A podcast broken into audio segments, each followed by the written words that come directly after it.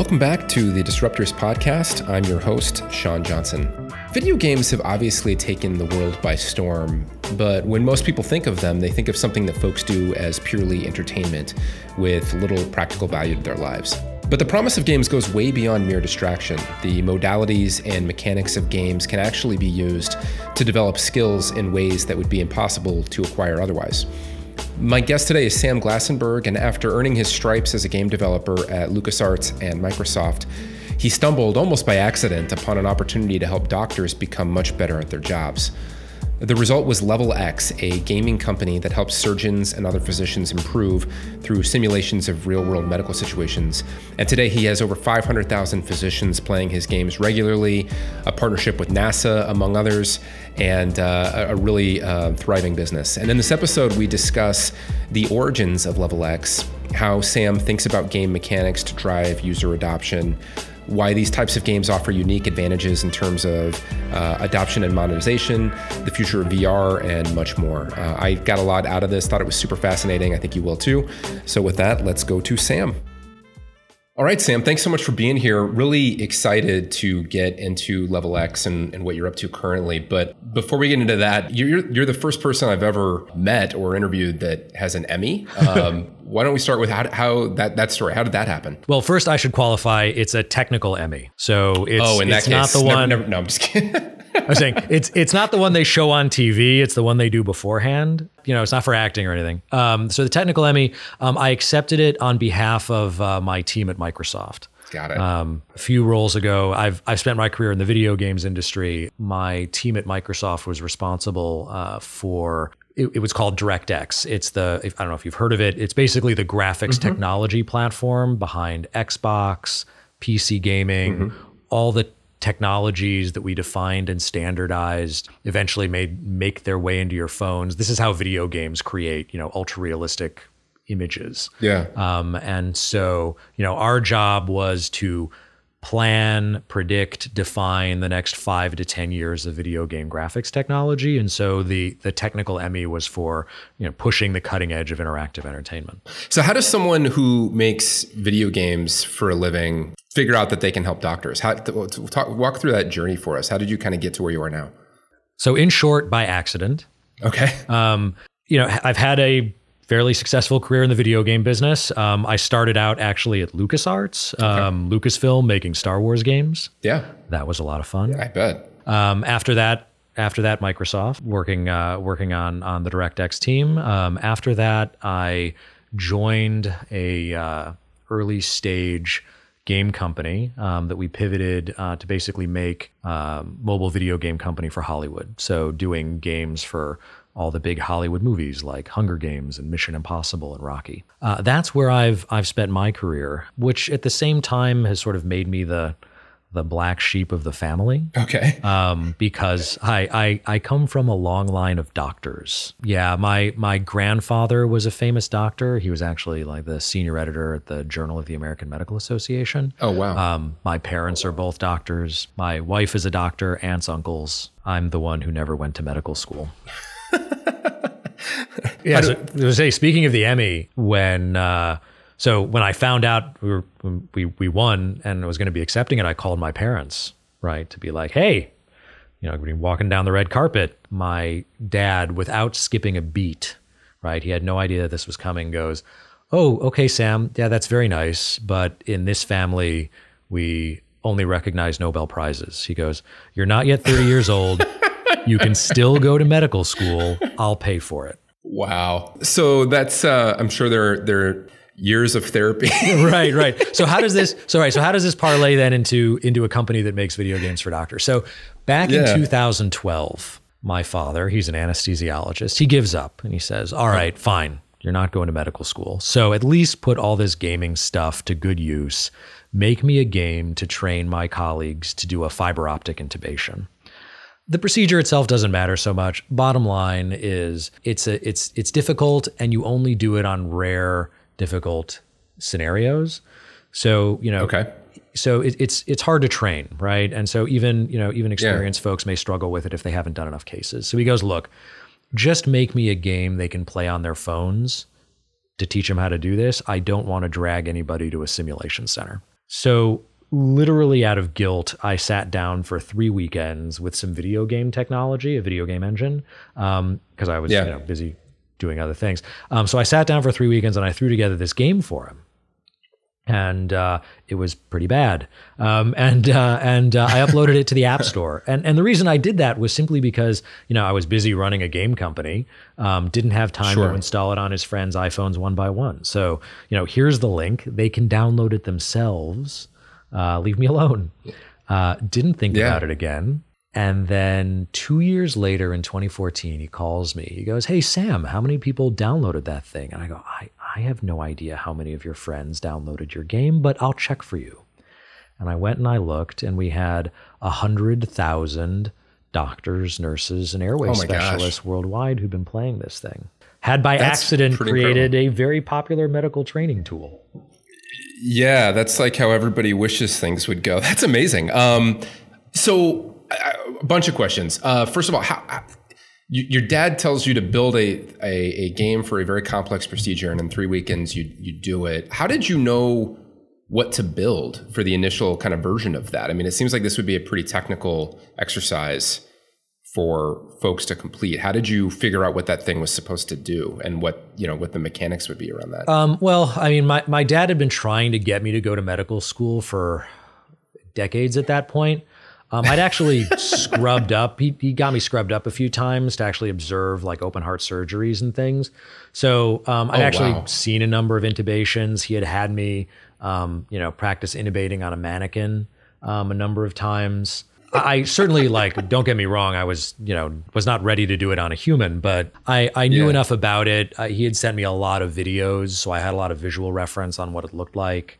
Um, and yeah, so yeah. you know, I was able to wow. to just you know bang something out quick enough that fairly represented the the the procedure. Although what what shocked me is so when I discovered we had the the the hundred thousand users, I'm like, all right, well, you know, I, I Google it right? Like I literally just type yeah. the thing into Google and I discover, unbeknownst to me, they've been doing efficacy studies on this app at various institutions around the world that shows it improves physician performance.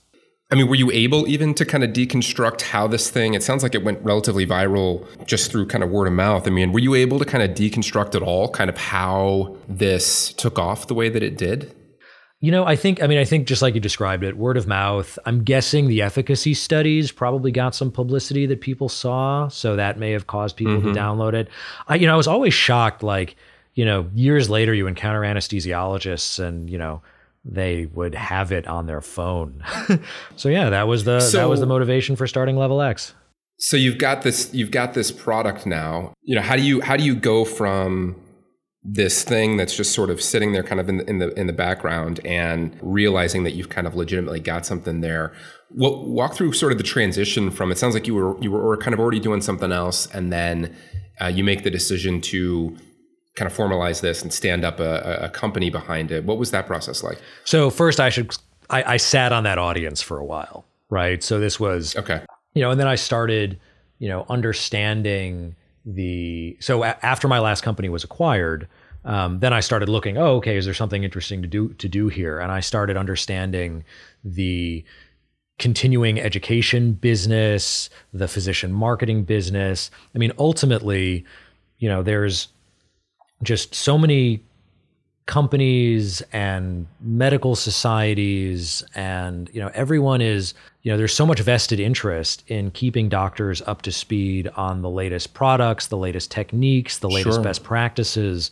that you know there's yeah. actually it supports a pretty wide range of business models I mean, clearly we had seen yeah. this incredible demand for this right. kind of content. I mean, remember when I launched this thing, I had probably 10 minutes worth of content in it, right? I look at that and I'm yeah. like, you know, coming from the games industry, we know how to engage people for tens or hundreds of hours, right? When we really yeah, put, you know, right. top people toward the problem of, you know, how do you make things fun and challenging and engaging? You know, that was the that was the motivation, right? Let's put together a team of you know, not just like let's put together a team of top video game developers, designers, artists from around the industry, you know, folks who've worked on everything, you know, worked at Disney, Activision, EA, Warner Brothers, Zynga, and you know put mm-hmm. them on this challenge right of how do you create you know the ultimate content for doctors and other medical professionals. So just for folks that that and, and I know obviously we're over audio, so it's a little difficult to kind of imagine, but how how I guess how does the product sort of work in a nutshell? It sounds like you've got these tasks or missions or something like that that they complete and it's supposed to kind of simulate sort of a real life situation. Is that is that fair? Yeah. So the way I would describe it. So first off, when I say ten minutes, that was just that app that I had done for my dad. Yeah, so right yeah. now, Level Ex, we have four games in the market um, and a number more launching. Okay. We actually have half a million medical professionals playing them now. Um, and wow. you know they engage. I mean, there's a lot more content. It's fun. It's replayable. You know, they're coming back over and over mm-hmm. again to play the latest cases and, and content that we release. So the, the, the way to think about yeah. it is we are capturing the challenges of medical practice um, as video game mechanics. You know, for surgery, that's kind of obvious, right? You know, finding, you know, hidden polyps, uh, you know, in, in the colon, right? That's, you know, like a hidden object game or, you know, removing yeah. things might be more like a, a, physics puzzle or a first person shooter.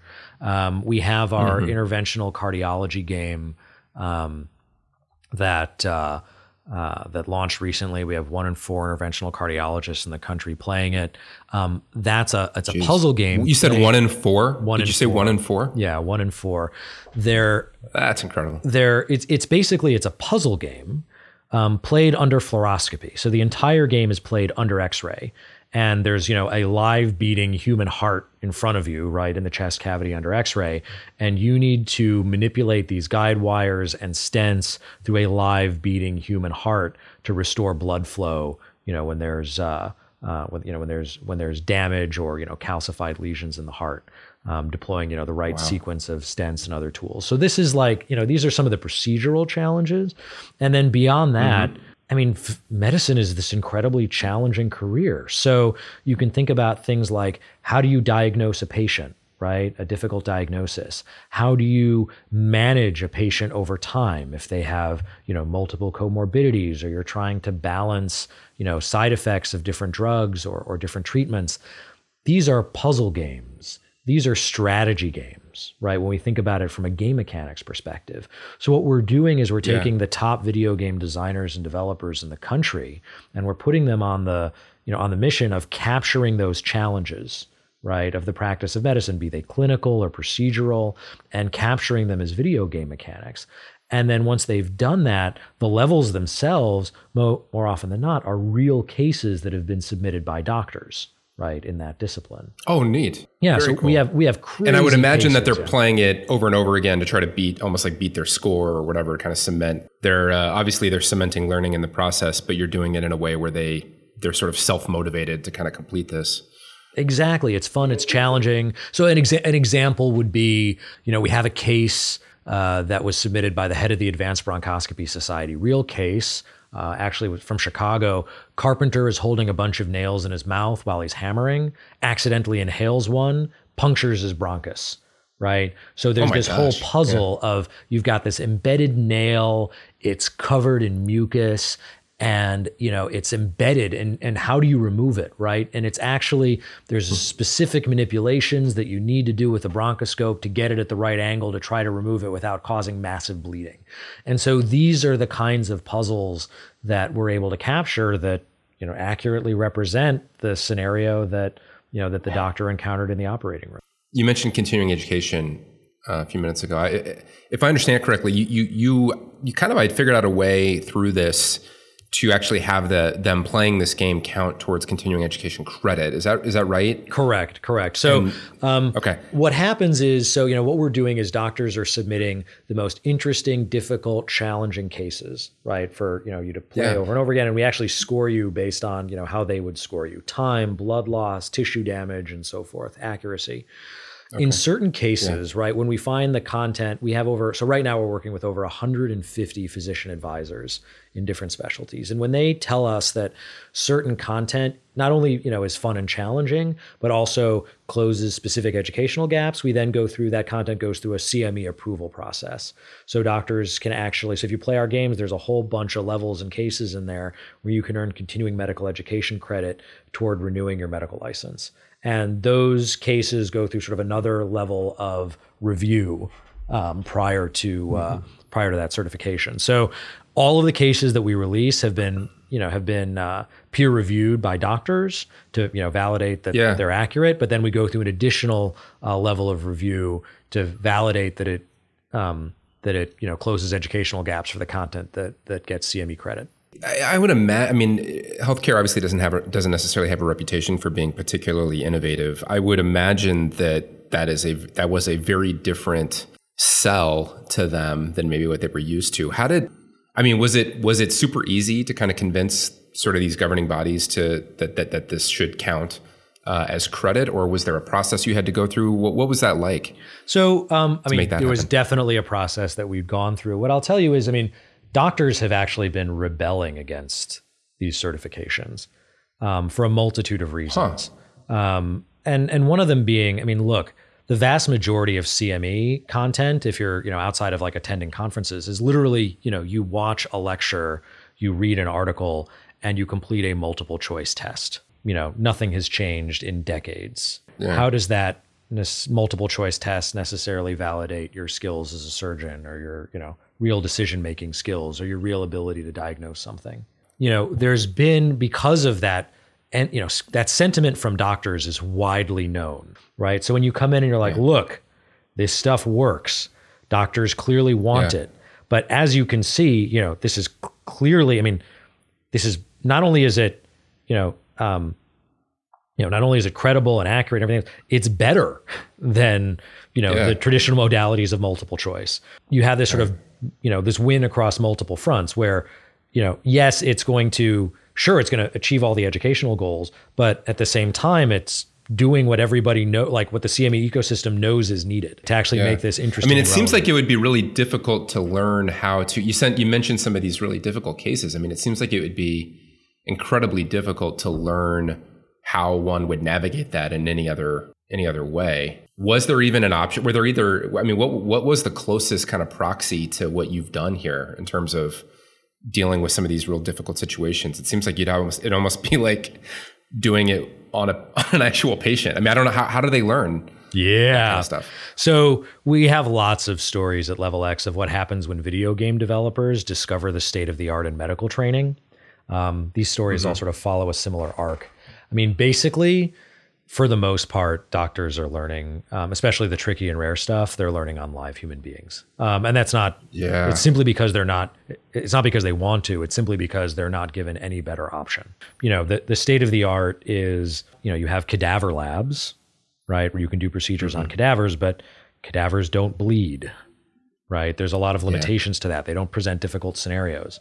So, you know, this, yeah. you know, nail in the airways scenario, right? Can only the first time you deal with that, it's going to be on a live human being. And the state of the art and sort of digital virtual medical simulation, we are, again, as video game developers, consistently shocked because this stuff all looks like video games out of the 1990s. And so, you know, the yeah. doctors that actually play, you know, the doc, the large audience of doctors that play video games, right, will go into their simulation and training center and be like, what this feels like something I played on the Nintendo 64. Like it's not a very accurate depiction. In terms of the the continuing education thing, how how effective has that been as a as a channel and either as a channel in terms of driving adoption? I mean, obviously it's it's a it's a strong incentive for them to do it. Are there is there an upside in terms of them from a promotion perspective, helping you kind of uh, drive additional adoption for this? So, I mean, the, the way we think about I mean, yeah, see it. So for the CME is a, is a reward, right? Um, from a video game yeah, design yeah. perspective, um, it's a reward. It's yeah. just more value that we can provide. Um, the majority mm-hmm. of our players don't even use it for CME. The majority of our doctors. Um, oh, okay. You know, often, okay. you know, if you earn your CME, you know, if you're at, at an academic institution, uh, chances are you don't need additional CME. You're getting it from, you know, um, from teaching residents and, and, and grand rounds and whatnot. Um, so, you know, for a, a, good proportion of our audience, CME is a motivator. But really, what is driving, you know, our activity, growth, engagement, it's the fun of you know capturing the the challenges of, of medical practice. This is how doctors learn. There's a reason why yeah. you know yeah. doctors open a medical journal every month or attend medical conferences. It's because they're lifelong yeah. learners. They're, you know, intellectually curious. They want to understand about the latest techniques, the most difficult cases. And what we're providing them with is just a better modality of doing that. Instead of just reading about it, you know, or hearing about it vicariously, you can actually try it yourself and try different approaches and compete with yourself and with colleagues to get the best outcome. I mean, it seems like it's one of those things where, you know, you talk, everybody talks a lot about product market fit and a lot of people think that they have it and they, they don't. It's, it's this seems like it's exhibit A of like build a legitimately superior product and folks will almost kind of flock flock to you. That was certainly case, obviously the case in the, in the beginning. As you've kind of continued to grow, though, has has growth continued to mostly be a function of word of mouth, or are there other channels that you found to be particularly effective for reaching doctors? I know a lot of a lot of startups and a lot of kind of players in the healthcare space getting the physician on board is one of kind of their key uh, objectives or key needs in order to kind of make the thing viable. Is there anything that you've learned there about reaching physicians, or has it entirely been a game of just word of mouth for you all? Right. So um, uh, we we've hired so a number of factors. So one, we've I mean hired a team of top folks from digital health. You know, our chief business officer was the former head of marketing for Medscape, which you know is uh, okay. you know leading um, app and and and website for doctors. So you know, experience reaching doctors. Um, I mean, yeah, it's not all word of mouth. We do a lot of digital marketing through a wide, uh, sort of digital and physical marketing through a range of channels. So, yeah. um, you know, we're yeah. doing direct yeah. user acquisition. We're doing uh, promotion, you know, at conferences. We're doing partnerships with major medical societies like American Heart Association and uh, and others. Um, and it all it all comes together. I mean, ultimately, what we find with this is we build, you know, just incredible looking stuff um, and incredibly yeah. fun and engaging content, right? That you know yeah, yeah. turns heads, and all we have to do is show that to doctors, and immediately they download it. So, you know, our digital marketing it. is showing just video footage of the games and promoting that, right? And then doctors mm-hmm. download and mm-hmm. play, or, you know, showing it to them in a conference booth and letting them play for a few minutes in a conference booth. And then, whoa, I need to have this on my phone. You mentioned uh, as you started digging into this in a little more detail when you were when you're looking at standing it up that one of the other kind of upsides was the myriad of ways in which you could kind of monetize this. What is the because if I understand it correctly, you're not the the, the physicians aren't paying for it. Um, so so how does the revenue model work? And maybe how did you kind of arrive at it, or how did you kind of decide of these dozen different ways in which I could monetize it? This was uh, potentially the most viable or most effective. Sure, doctors, you know, are an incredibly sought after audience, right? They're very very yep, busy, yep. Um, but I mean they they influence all of the healthcare spend in the country. And yeah. you know, on top of it, it's just you know everybody wants to be training them. Um, everybody wants to be bringing them up to speed on the latest products. And so, really, the you know the opportunities that we that we saw. I mean, physician marketing is just a massive uh, ecosystem. Um, there's you know tremendous amount of of spend there, and we can be far more effective yeah. at it. Um, you know, a lot of like through like native at like in game promotion, or how, how does that? How yeah, does that so basically, I mean, yeah, similar to the model that we would do in games, right, where you have um, yeah. sponsored content. We have sponsored content in our games. Um, only got it. Instead of you know, there's this. I mean, you know, the the physician marketing ecosystem is tens of billions of dollars, right? Pharma alone, I think, spends over, right. over 20, 23, 24 billion just to market to doctors. Um, so it's a it's a massive yeah. ecosystem, but it's mostly I mean, in digital, it's banner advertising. It's right. it's obstructive. It's I'm trying to open up an app and check a reference on something and I'm being bombarded by banner ads or, you know, pop-up videos that I don't want to watch. And right. so we flip that around and we say, all right, well, hold on. You know, doctors actually are interested in discovering the latest treatments, the latest, you know, devices, you know, training on them, understanding how they can provide value for their patients. They just don't want to hear about it from a banner ad. And so how do we how do we make that better?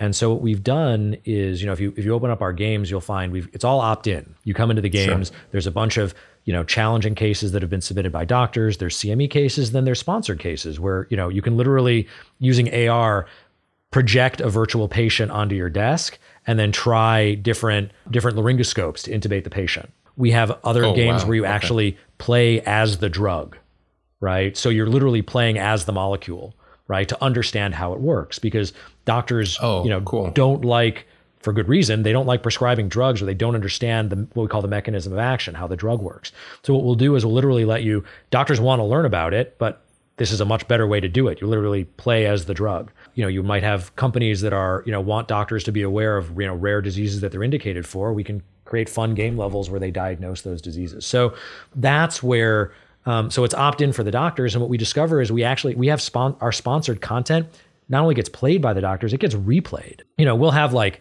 you know these these cases that I'm talking about that are sponsored by med device companies or pharma companies or even medical societies that are trying to disseminate their best practices.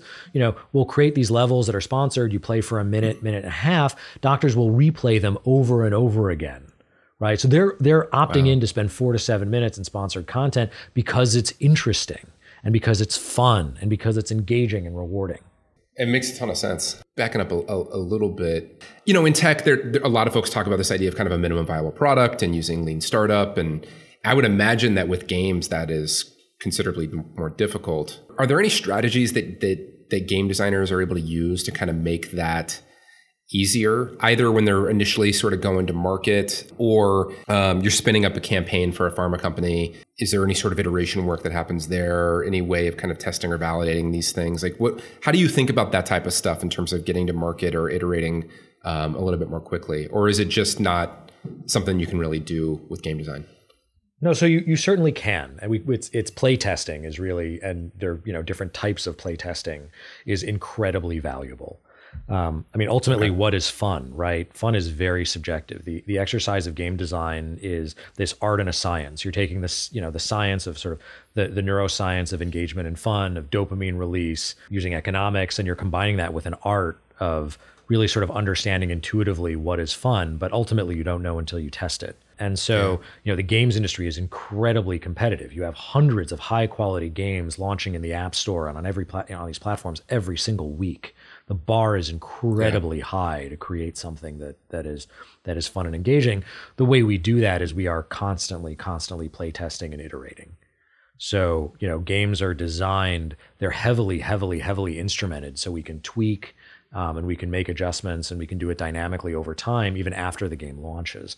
Um, prior to launch, yeah. you're doing a lot of prototyping, um, testing those prototypes to the extent that you can, um, and then mm-hmm. continuing mm-hmm. to evolve those prototypes before you launch anything. So in games, and I imagine you're, you're folding physicians into that process as well, um, and not just the developers themselves. Oh yes, so. yes, hundred. I mean, literally. Yeah hundreds upon hundreds of physicians. So we any given day in the Level Ex offices, you've got you know physicians that are coming through playing games and levels at different stages of development. They might be playing an early, like sometimes they might be playing something that's not digital at all. They're literally playing a paper yeah. prototype using cards and, you know, literally like sort of board game elements to try to capture the challenge of, you know, an aspect of medicine. Or they might be playing a level, you know, that in an app that's already launched and we're about to release you know this new sequence of levels or cases in the app and they're you know just testing that to make sure it's accurate before it goes out. We are testing everything um, as frequently as we possibly can um, to you know to to iterate. Because yeah obviously i mean as you know just in games as with any other software or product you know the later you make the change the more expensive it is. You mentioned game mechanics. That's a, you know as a mechanism to kind of increase adoption, increase the amount of playing cycles. And this is effectively, I mean, it is a it is a game, but um, are there for folks that are listening, you know, people bandy about they they use the phrase gamification a lot, and they in a lot of cases it's like let's slap some badges onto something or whatever. Are there strategies that you've sort of learned over the years that you think are maybe a little bit more broadly applicable um, in terms of applying game mechanics, especially when you're thinking of like non-game type experiences that that can increase uh, engagement but are more effective than than slapping slapping badges onto a, uh, onto a product. There are a number of areas to to to break apart here.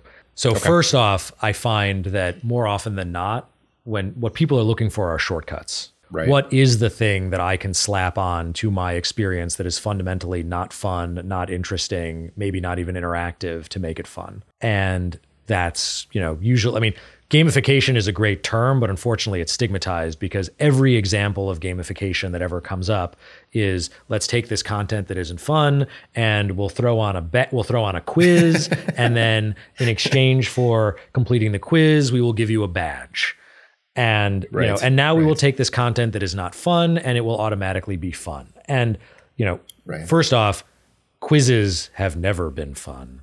They weren't fun in the second grade and they're not fun now. And badges like we stole that from the Girl Scouts. Like we didn't even invent that in the games industry. What you're trying to do is sort of slut, you know, scrape off the most shallow, topmost obvious layer of games and then, oh, it's going to make my thing fun and engaging. Game design is an incredibly deep discipline right? We just sort of, I, I mm. mentioned in passing sort of this art and a science and there's neuroscience and economics and, and, and like yeah. this goes incredibly deep over the last few yeah. decades. You know, we have been testing these methodologies over a billion players, right? Over dozens of product cycles. Like we have a deep, yeah. deep understanding of how the brain works and that drives true game design. The example I'll mm-hmm. give you think back to like the first time you, you played Angry Birds? Oh yeah. Have you ever wondered why Angry Birds is so addictive? It's it's actually evolutionary. So if you think back okay. to the first time you played Angry Birds, right? What happened? You pulled the bird back in the slingshot, you fired, and you missed, and you mm got super frustrated. You got frustrated. Second bird hops into the slingshot, you pull it back, you fire, you get a little closer to that tower of pigs, but you still miss, and you get more frustrated, right? And the frustration builds. Third time, bird hops mm-hmm. in, you fire, it's glorious there's explosions and animations and pigs flying everywhere and sound effects and physics. And what is that what is the purpose of all of that? That triggers a dopamine release in the brain right? The buildup of frustration yeah, yeah. and then that moment of reward triggers a dopamine release right? What does that do? That reinforces yeah. the neural pathways that you, you, literally used on the last fire. That's how humans mm-hmm. learn. That's why two hours later you're firing that bird in between two narrow obstacles with precision. These yeah. neuromechanics, we didn't invent this in the games industry. We've evolved this way. This is how our ancestors learned how to throw a spear, right? This is how mammals yeah. have learned for tens of millions of years, right? These dopamine pathways. Yeah. And what the video games industry has figured out is what are those? Right? What is rewarding? What is frustrating? How do you balance reward and frustration? How do you time it correctly? So, you know, you're yeah. triggering big rewards at a low frequency, small rewards at a high frequency, keeping people in a flow state. So the challenge yeah. versus the skill level is balanced. Like this is really deep. Um, and so, yeah. how do you use this? You actually have to hire talented, experienced game designers who understand this right? The same way you would need to understand, you would need to mm-hmm. hire a talented, experienced engineer, right, to go and build complex software. There's no shortcut. Same right. goes with game design. Like you can do it and and you can deliver a you know get amazing returns on it, but you need you can't shortcut it. And yeah. the other thing I would also note is there is also fantasy in the work that we're doing here, right? Some mm-hmm. of those, a lot of the game levels are real cases submitted by doctors. A lot of them yep. are what we call, you know, they're more fantastical cases where we start creating cases, we go from the real to the plausible to the extreme where what we're doing is, you know, these game mechanics are using the skills that you would use as a doctor, right? And so we're making yeah. these cases harder and harder and harder. Sometimes we stretch that into cases that haven't actually happened, but could plausibly happen that are incredibly difficult, and then into extreme cases to really push the limits of those skills. And you know, as long yeah. as we maintain that, you know, that the that level of credibility, right, for doctors, we can continue to suspend their disbelief, and it just continues to be fun. And you know they're they're continuing to improve their skills as an unintended cons- almost an indirect consequence of play. It does seem like there would be you know almost by by you, you know using the Angry Birds example, product des- designers, whether it's a game or not, could probably benefit from almost just doing teardowns to a degree, right? Like from you know, just from what you described, it sounds like, you know, a lot of iteration around the core loop of like pulling back that bird, and that is one iteration of a thing, and kind of doing a bunch of cycles on that to make sure that thing itself is is sort of fun and easy and relatively addictive, and then kind of keeping people in that channel of of um, as they're developing sort of competency in how to use your platform, like making it super easy in the beginning um, to kind of get that that dopamine hit and making it kind of progressively more difficult. Would it be fair to say that like short of short of you know if you're building a a, a SaaS CRM system or something like that, uh, do you do you feel like there would be applicability in terms of kind of studying game design and how folks architect these sorts of experiences and be able to kind of apply them and and if so, is there anywhere you would recommend folks kind of go or try to because it, it does seem like it's a little bit of a dark art almost but it does seem like there could be some patterns that could be abstracted 100% uh, is that fair or no 100% okay. so when i say it's it's a deep discipline it doesn't mean that it's yeah. it's hidden right so yeah, you know right. the game in fact the game community is incredibly altruistic and everybody loves to share what they're doing so, yeah. you know, as long as you mean basically respect, you know, you respect the art, you in the science, you go in and, you know, literally you, what you described, like there are literally blogs, right? You know, I think there's Deconstructor of Fun is one of them. You know, there, there are literally these blogs okay. where they will take successful games and break them apart, break apart their core loop, break apart the outer loop, and really distill from either an economics perspective or a neuroscience perspective why it works, why it's so effective. And I think, yeah, yeah I mean, that that's the thing, right? If you're not looking for shortcuts, but rather, you know, you're really trying to deeply understand how these things work, the neuroscience of it, the, the economics of it, then there's a tremendous amount of knowledge that has been gained in the in the games industry that's relevant across you know anything where you're trying to you know basically motivate motivate a user to do something correctly or teach a user to do something correctly or help a user become more efficient. It seems like you've sort of stumbled upon I don't know how many other similar types of products kind of exist in in healthcare or otherwise but I mean it seems like you've sort of stumbled upon a new way of and I'm I'm struggling for the words but I mean it's it's I would imagine most game designers are thinking about purely kind of fun and distractions and things like that. And it seems like you've sort of figured out a way to kind of help people level up in very practical, real world kind of skills through the active kind of gameplay. Do you see that kind of being a new paradigm kind of in the future? Because it seems like there would be applicability in all kinds of sort of areas. Is that something that's already happening or um, are you still pretty, you know, kind of pioneering in that regard? Oh God, I hope so. Um, so I, I, think that uh, meaning like there is so much opportunity to take what's going on in the games industry and apply it elsewhere. The most obvious, you know, yeah. the, the, most direct one is you know K twelve education. Yeah, I mean, my yeah. goodness, like how do where do I even begin? Right? I mean, like you know, the education system is yeah. very optimized toward a model where you know books are expensive, and you know you have these sort of lecture formats and whatnot you know, I think of things that, you know, so many things that I even learned in math class that didn't actually make sense to me until I started, you know, either applying it in video games or seeing it in video games. You know, yeah. think about all the things, you know, all the things we remember from where in the world is Carmen Sandiego, right? That we remember better than anything we ever learned in in a in a history class. You know, yeah. there are a few companies that are doing it, but the need is so much greater than what is being done to fill the need. I mean, the the example that come like one example that comes to mind. Um, there's this great series of games uh, called Dragon Box, where literally like yeah. they're puzzle games, and you know you're yeah. you're playing this puzzle and you're trying to you know move these icons and balance them across you know different sides of this puzzle, and it kind of feels like you're playing a, a you know board game or a puzzle game. Only around level 19 did I realize when I was playing this, whoa this is teaching me how to balance algebraic equations, right? but it didn't come in and yeah. hit me over the head of, hey, today we're going to learn algebra.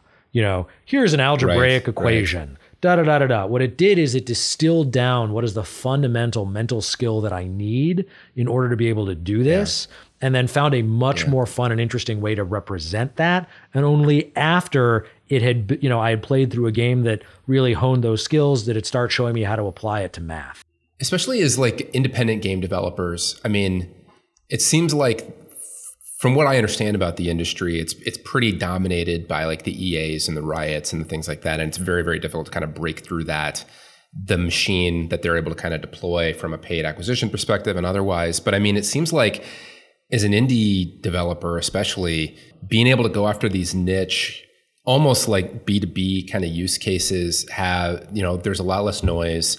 There is it seems like even more promising revenue potential, right? Where you're not the the the the math, as I understand it, with a lot of games is you know we're acquiring a user for three bucks and we're hoping that we can make 325 out of them through yeah the know, margins get really thin I mean, in, in, in, free to play games. Yeah it just seems like there's a there's just a tremendous kind of uh, monetization opportunity and a lot less noise for for for doing this. I'd, I'd be shocked if this doesn't become you know much much more common well, I think the the important thing though is, I mean, remember there, you know, with we talk sort of this indie game community which exists, but there's a you know a pretty bad signal to noise ratio right and that you know anyone okay. can go and the tools are there right anyone can make games yeah. and so if you don't have that experience of having you know it's like yeah. making a movie right everyone's a movie director everyone has ideas in their sure. head of what would be a fun game but ultimately that exercise is incredibly difficult and mm-hmm. so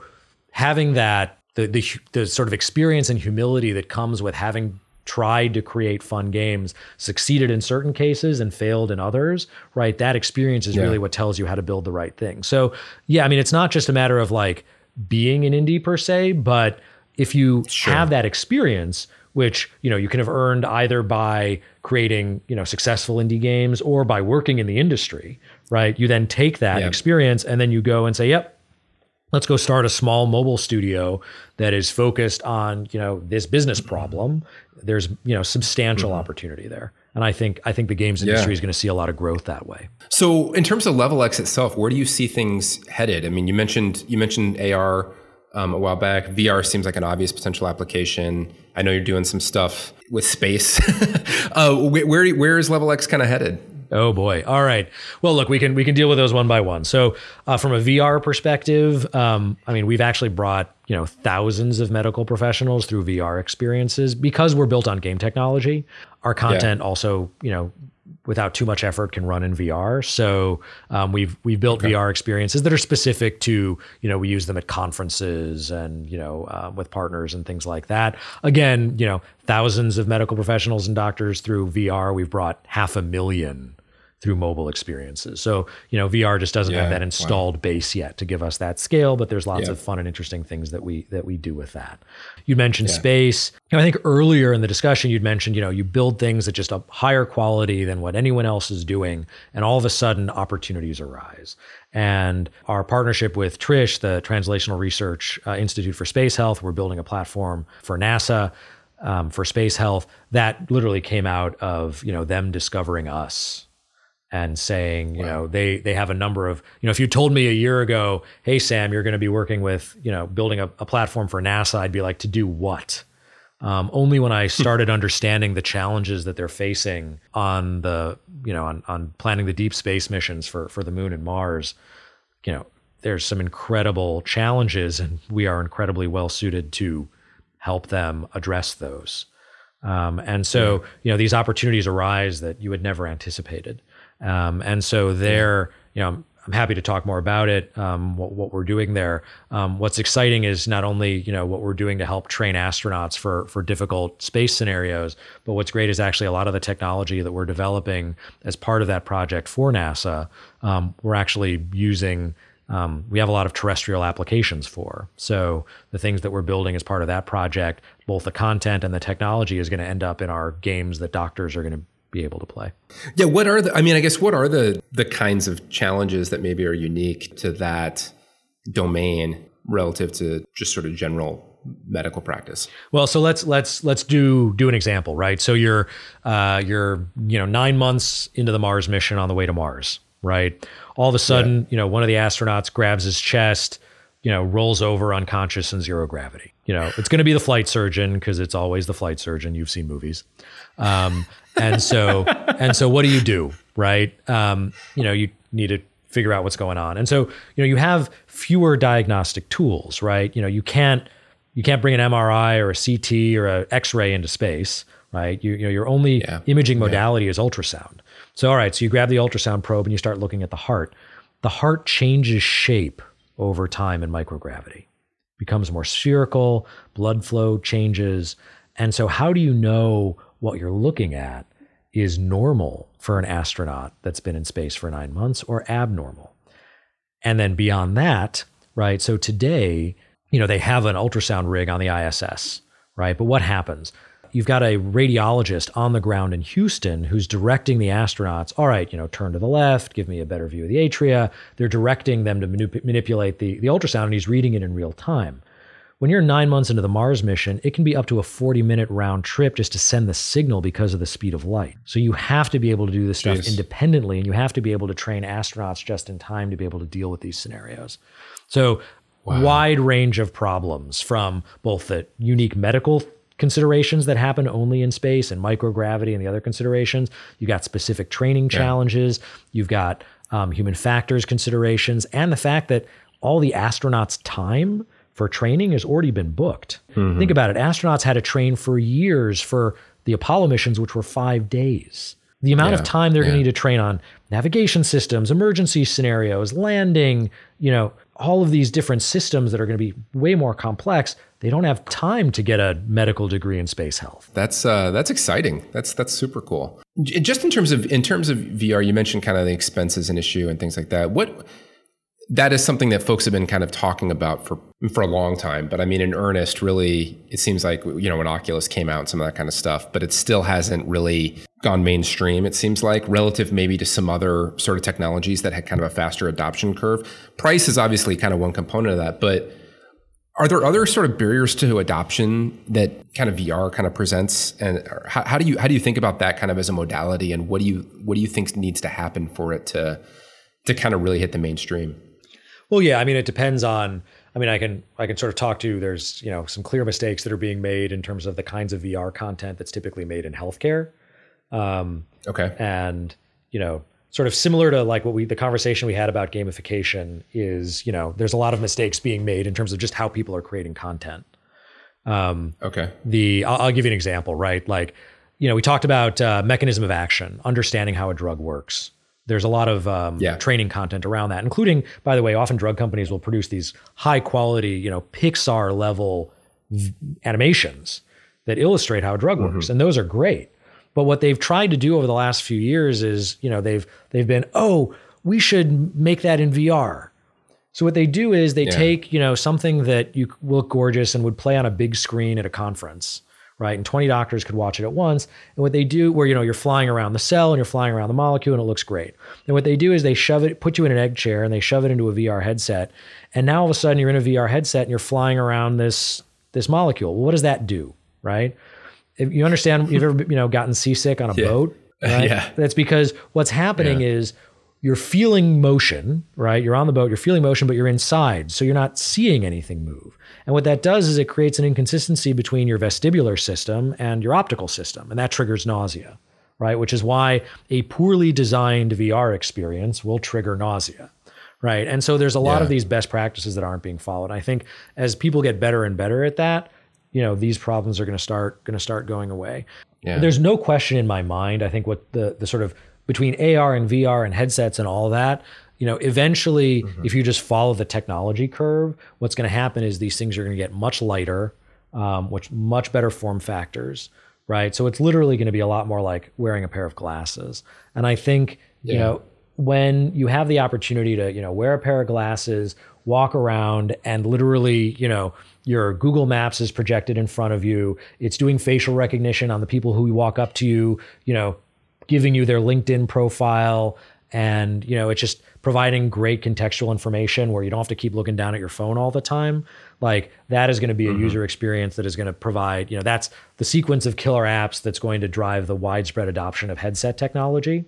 Um, and then you know we're going to kind of see different convergence and and variety in, in ar and vr headsets. How do folks in your world think about you know obviously there's been sort of a, a i guess a tech kind of backlash in general in the last 12 months, call it, around a whole bunch of things, um, and they're kind of conflating a whole bunch of stuff. But one of one of them has been around le- the ideas around like leveraging game mechanics to kind of make things stickier, like hijacking people's brains, basically, like understanding that evolutionary kind of psychology that you talked about, um, to make people kind of play things longer or look at their devices more or things like that. And as we, especially as we think about VR and kind of having headsets and things like that, kind of attached to people, kind of at all times how, how, how do folks in your world think about that stuff? Are they not kind of as worried about it as sort of the general population? Is it mostly kind of upside? How do you, how do you think about that kind of stuff? Well, I mean, in my world being the world of using it to make games for doctors, you know, here we're using this technology to help physicians improve their skills and practice on things. Yeah. Otherwise, they practice on live human beings. So, I mean, here it's right. like the way I look at it, it's like any. I mean, you've heard this before, but like any technology, it can be used for good, it can be used for evil video television is that way, right? I mean, you can create, you know, just absolutely, you know, terrible mindless content that people watch endlessly, you know, or you can create, you know, I've learned more from the History Channel than, you know, it's stuck much better with me, the things I've learned from the History Channel than things I've, you know, necessarily learned in history classes. So it really depends yeah. how it's applied. Yeah. Um, and that yeah. that is really crucial. I mean, this stuff is more powerful.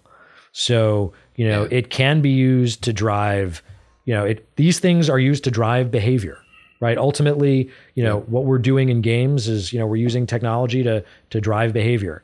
And, you know, that can be for good or for or for bad. I mean, there are companies, for example, that are using game mechanics as a treatment modality. Like there's FDA mm-hmm. approved now digital therapeutics where you can use games to treat ADHD um, and PTSD, and you know, with tangible impact, right? Because we're rewiring the brain that's an incredibly positive outcome, right? Obviously, you can you know drive it in the other direction if you wanted to, um, right? And you know we need to be extremely cognizant of what we're doing and and cognizant of the power of of these techniques. Well, Sam, this has been. Uh fascinating. I mean, it's it's just it's super impressive what you've what you've sort of put together, and I know it was kind of you know, at least the origins of it were, if not accidental, you know, serendipitous at a minimum. But um, it's it's been it's it's it's super fascinating to kind of see how you've taken it and evolved it and, and grown it. For folks that are looking to learn more, where where should I send folks? Either about uh, Level Ex itself or, or kind of what you're thinking about things. Where, where should I send folks? Sure, there. So Level Ex www.level-ex.com. Um, you can you know learn about our games and our team and um, what we build. Um, I have a blog at glassenberg.com. Um, and then you can also follow me on Twitter at, uh, at SamZG.